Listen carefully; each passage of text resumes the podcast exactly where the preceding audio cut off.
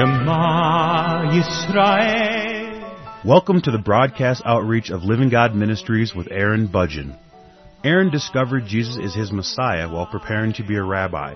He now teaches for several organizations and is the teaching pastor for Living God Ministries. Strongly distinguishing between the Old and New Covenants, Aaron presents the scriptures from a Judaic and historical frame of reference. Join Aaron now as he reveals the reality foreshadowed and the new life we can now experience because of what the Lord Jesus accomplished for us.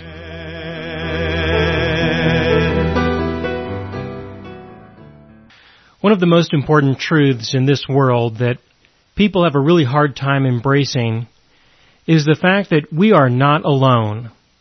That you are not alone. Now there are many occasions when you probably feel that you are.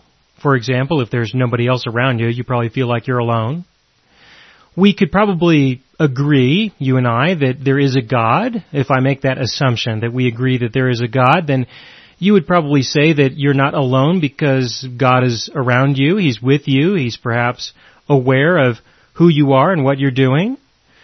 And in that way, we could probably say that you're not alone, although you probably feel like you are alone even with that acknowledgement because you may not know a whole lot about who He is.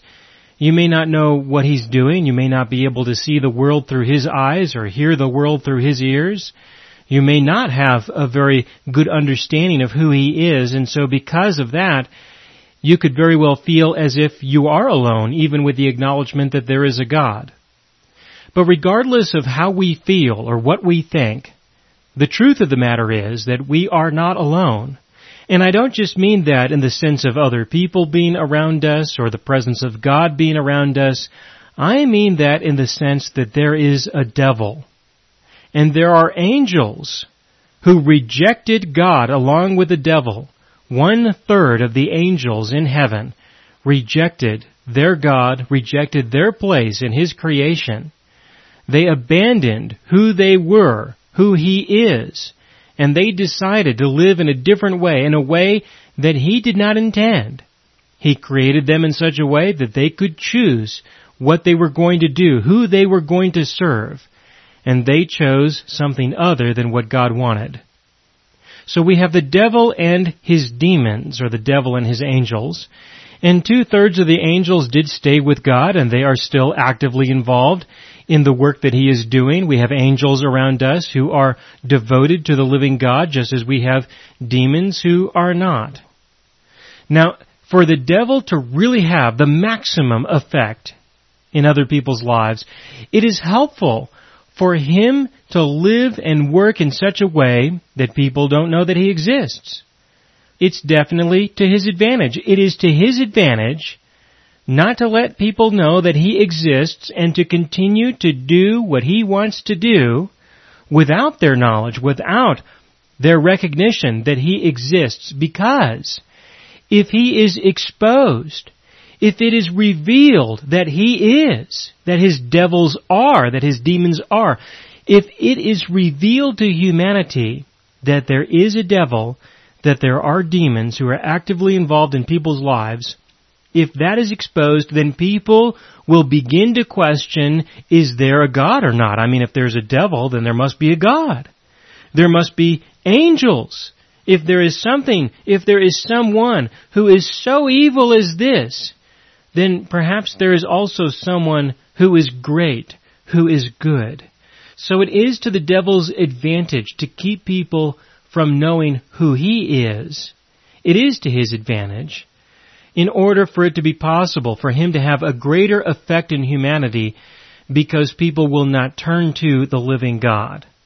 Now, what is he doing and why? I mean, what is he doing here? What's, what's his purpose here?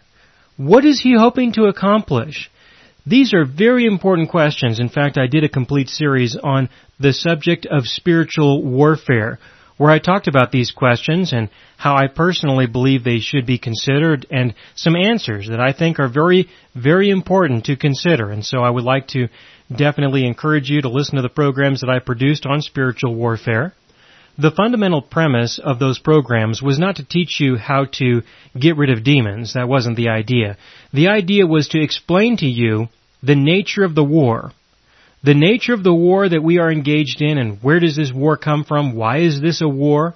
How do we know if we're winning or losing? Things like that. That's what that series was about. But in this series, I did explain that the devil does get to experience an advantage in this world because of us. He gets to experience an advantage. He gets to experience something, and this is how it works. He tells us, he whispers to us, he communicates to us things that are contrary to what God declares. He tells us things that are not true, and there are many people who will believe him. And their lives will be a reflection of what they believe. You see, our lives are a true reflection of what we believe. We live in a way that we think is right. We make decisions that are right in our eyes. We live in a way that is a reflection of our beliefs concerning who God is and who He is not. We live according to our knowledge of what is good, what is evil, what is right, and what is wrong. This goes all the way back to the Garden of Eden when the devil told Adam and Eve that all they needed to know was what was good and what was evil. That's all they needed to know. They needed to know what was evil so that they could be sure not to do that, of course. And they needed to know what was good so that they could be sure to do that. Because if they did that, then they could be like God. That was the original lie that the devil presented to Adam and Eve. And because of that, the Spirit of God departed from within Adam and Eve. They became spiritually dead. They became empty. And in their condition, they became vulnerable. They became vulnerable to other spirits, other beings who could whisper to them, who could speak to them, who could guide them and lead them. And because they would live their lives, which many people have done and will continue to do, people live their lives on the basis of what they believe is right. And what they believe can very easily be what they were told from a demon that they are not aware of, who spoke to them using their own voice, who shared things with them, who put things in their heads that were not of God, but seemed pretty good, seemed to make sense. There are many things that people believe, many things that people believe that simply are not true but sound pretty good, and they live their lives according to these things. And so what is their life like? What would we say about their lives? We could say that their life is a reflection of the God who they serve. Even though they may not know that they are serving a God, their lives are a physical, visible, and audible manifestation of what they believe. And what they believe is something that is not true that was told them by the devil or his angels. So if people will live on the basis of what they believe, if that's true, then they will become a physical, visible, and audible manifestation of the devil and his demons. It is an opportunity for the devil to manifest himself within and through us for the demons to reveal themselves, reveal their character, their being. They can use us in order to express themselves in the world that God has created. And in that way, we worship these demons. We worship them in this abstract sense to provide them with an opportunity to manifest themselves in such a way that we will be a reflection of the devil and his demons. Now, there is, of course, a lot to be said about this. The series that I did on spiritual warfare is what you want to listen to if you want more details concerning this. I'm just giving you a summary right now that the end result is that we become a reflection of the devil instead of being a reflection of the living God as he originally created Adam and Eve to be in his image. Through our death, the devil and his demons were then able to utilize us to manifest their image so that we would be in the image of them. Now, what I want you to understand is that even though we do not know that this is what is happening, it's still happening. Even though people don't acknowledge that this is happening, they don't understand that this is happening, it's still happening. People are serving the devil even though they may not acknowledge His existence. They still are. They don't need to acknowledge His existence.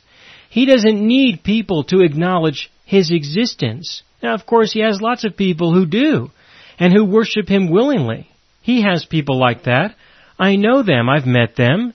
There are a few here and there. And so I want you to understand that, of course, there are some who worship Him in an open, clear, recognizable way, but there are others who do so without even acknowledging His existence at all. Now, what I want you to consider is the fact that the devil said that Adam and Eve could live according to the knowledge of good and evil. The knowledge of good and evil is the law. So, when you live according to the law, you by default serve the devil. Now, of course, God gave a law, and through that law, He increased the amount of sin in the world. I know that there are many people who believe that because we have the law of God, we now have the means of reducing the amount of sin in the world, but that's not what happened. Sin was increased through the law, even the law that God gave. I believe He did this intentionally, that this was not a surprise to God, even though it's a surprise to you and I. It was not a surprise to Him. He did that in order to increase transgressions so that people would eventually reach the point of despair and turn to Him for His grace and mercy. That was, of course, the intent, the purpose of the law. But what I want you to consider is this aspect of good and evil for just a moment, because when a person lives their lives without the acknowledgement of the living God, they are serving the devil, and when a person lives their lives without acknowledging God, they only have one of two possibilities. They have a life of indulging their flesh, or they have a life of restraining their flesh. And of course, there are variations between the two extremes where an individual lives completely for the indulgence of their flesh, and another individual lives completely for the restraint of their flesh, and there's variations in between where there's a little indulgence and a lot of restraint, or a little restraint and a lot of indulgence. I understand that. But what I want you to understand is the fact that regardless of what extreme a person lives by, they are still living according to the devil. Regardless of which extreme a person lives by, it doesn't matter. Let's start with the indulgence of the flesh. That's pretty simple. That's easy to recognize. When an individual lives for the indulgence of their flesh, they believe that they are going to be loved and accepted because of their engagement with sin in the world. Engaging the world by committing sin. They believe that they will be able to experience fulfillment in the deepest part of their being through participating in things that are well known to be evil. That is how I would describe the indulgence of the flesh.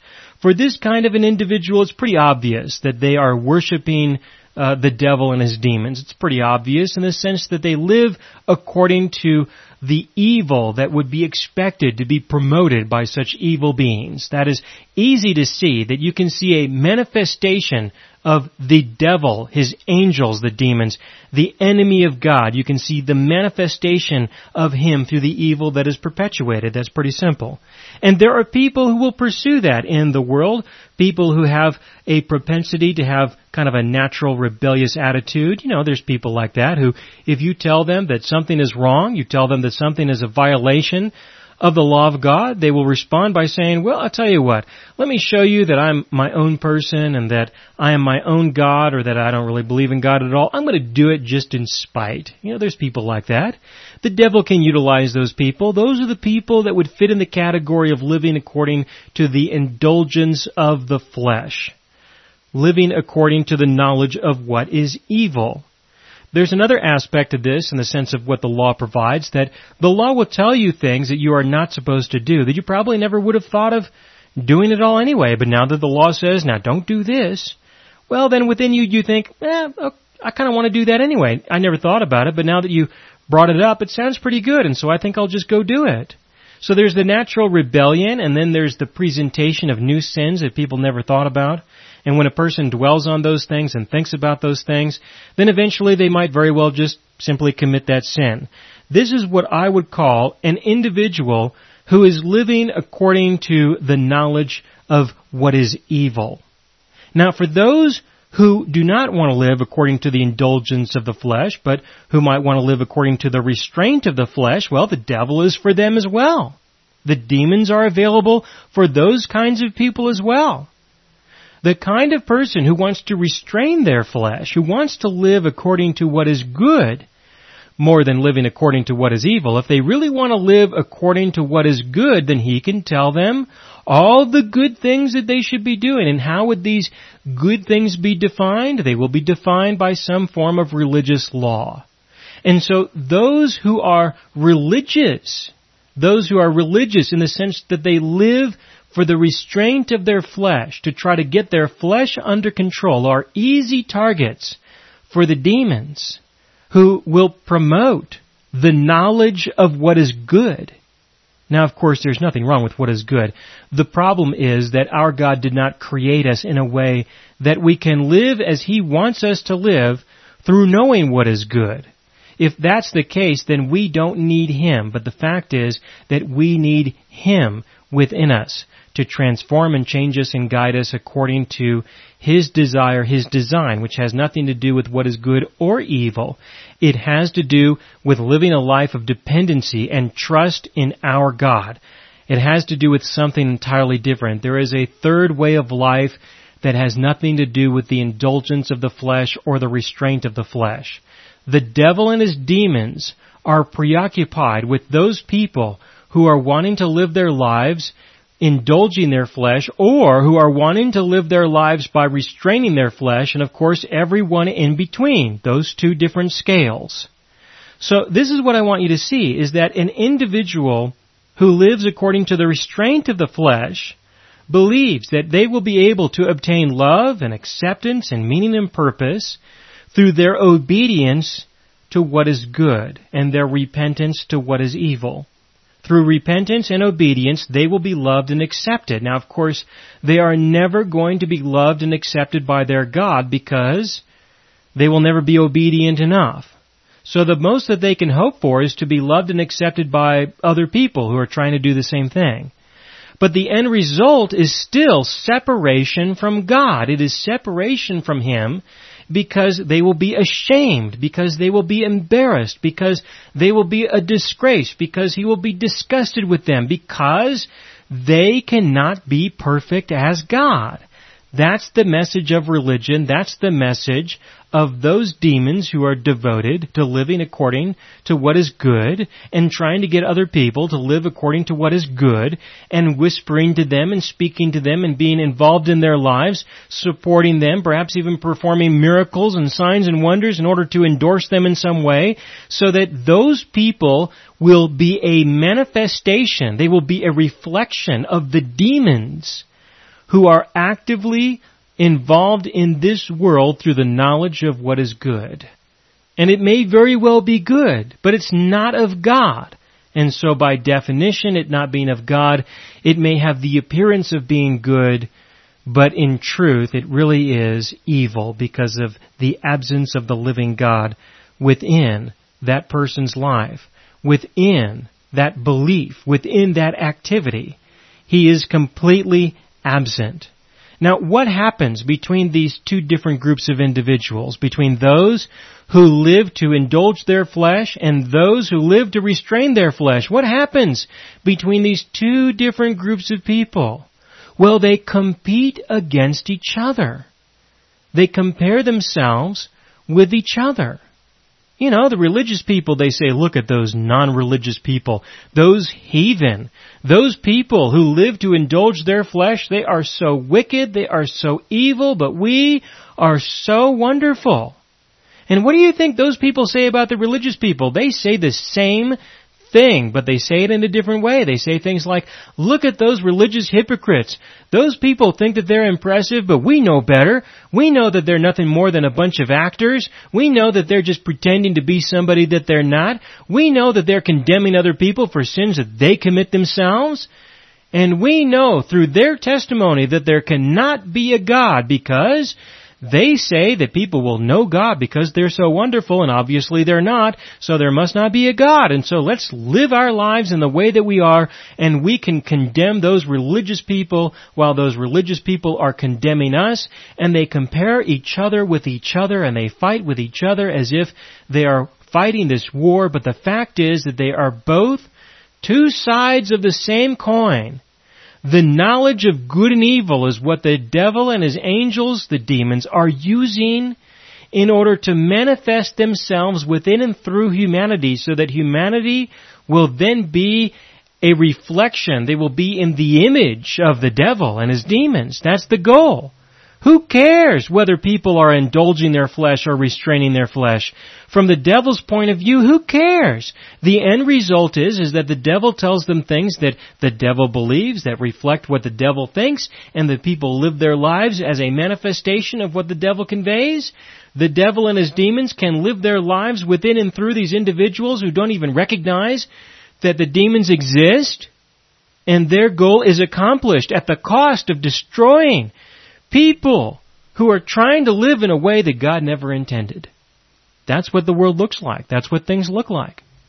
You must understand that the religious and the non-religious are competing with each other, thinking that they both know something, thinking that they're impressive, that they've got things figured out that they know who God is maybe, or enough about God that they can compare themselves with those who don't know God like they do. But they don't know God. They know, at best, these other gods, which are demons who pretend to be gods, they are not gods at all. They worship these other gods who are not gods. They serve the demons as if they are gods, and they are not. In Galatians chapter 4, verse 8, it says, But then indeed, when you did not know God, you served those which by nature are not gods. Again, in verse 8, But then indeed, when you did not know God, you served those which by nature are not gods. When did you not know God? When you were lost. And when you were lost, you were either lost in the sense that you were living your life for the indulgence of your flesh, the restraint of your flesh, or somewhere in between. And in between those extremes, being on that scale, there was no way for you to know your God. No way at all. Not even in the law that God gave. Not even in that law would you have an opportunity to know your God, the one who gave it. He promised that He would help you indulge your flesh with more flour in your kneading bowl, mildew and mold would not overtake you. He, he offered indulgences in the flesh, but he said nothing in the law ever about knowing Him. The only way that we will ever know Him is through the new covenant. And the only way that we can enter into the new covenant is if we are set free from the old. And the only way that we will be set free from the old is to be set free from this pursuit of the knowledge of good and evil. And the only way to be set free from that is through forgiveness. Because the truth is that we have failed. We have sinned. We are evil. We will never do all that which is good. Our only hope is forgiveness. That's it. And so through His forgiveness, we can be set free from the power of the devil and his demons. Through forgiveness, we will be set free so that we can enter into the new covenant and walk in the newness of life. Because when we are forgiven, we no longer live according to the knowledge of good and evil. There's no place for that in our lives anymore. It has its place, it has its purpose, but not, not for our lives after we have been saved. And so when we are set free through forgiveness, the devil and his demons can no longer relate to us on the basis of the knowledge of good and evil. He cannot continue to preach to us the same sermon he gave Adam and Eve, which was, if you only know what's good and do what's good, then you can be right with God. You can be like God. You can be who God made you to be. Come on, you can do it. You can do it. You can do it. No, that was the first sermon of the devil and he's been saying the same thing ever since. And you've got to let go of that. You must recognize that that is not how your God created you. You must turn away from the knowledge of good and evil to embrace the tree of life, to embrace the tree that God gave to Adam and Eve so that they might live. That is the abstraction that describes the life of the Holy Spirit of God dwelling within you so that you can live your life being led and guided by Him according to who He is to you relationally. He is the one who loves you and accepts you. And through the love and acceptance that He gives, He sets you free from sin. He sets you free from the world. This is the beginning of the new covenant and we enter into it through forgiveness. It is only then that you can begin to know your God. But forgiveness is a tremendous barrier, a serious barrier. I did a complete series on the subject of forgiveness and most of the programs that I presented in that series addressed those barriers that people are held back by. People are held in bondage because they believe that they are forgiven, but in other ways they don't believe that they are forgiven. And these are barriers that prevent an individual from continuing on, from growing, from maturing, from becoming an adult in Christ, from discovering who He is. Because if you won't, if you won't see the truth of who He is in light of His forgiveness, there really is nothing more that He can show you about who He is. So if you know your God, then you are not one of those who serve the devil or his demons, those who are not gods but pretend to be so. And I will continue with this in the next broadcast.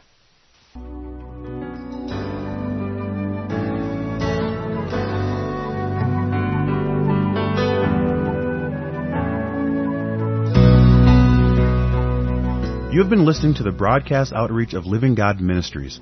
You can hear all of our programs for free through our radio archive at livinggodministries.net. That is, livinggodministries.net. Do help us develop new radio programs and continue broadcasting on this and other radio stations.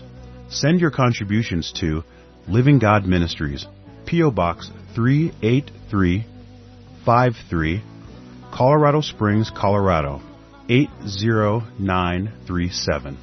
Or use the donation link on our website livinggodministries.net. That is, livinggodministries.net you, baby.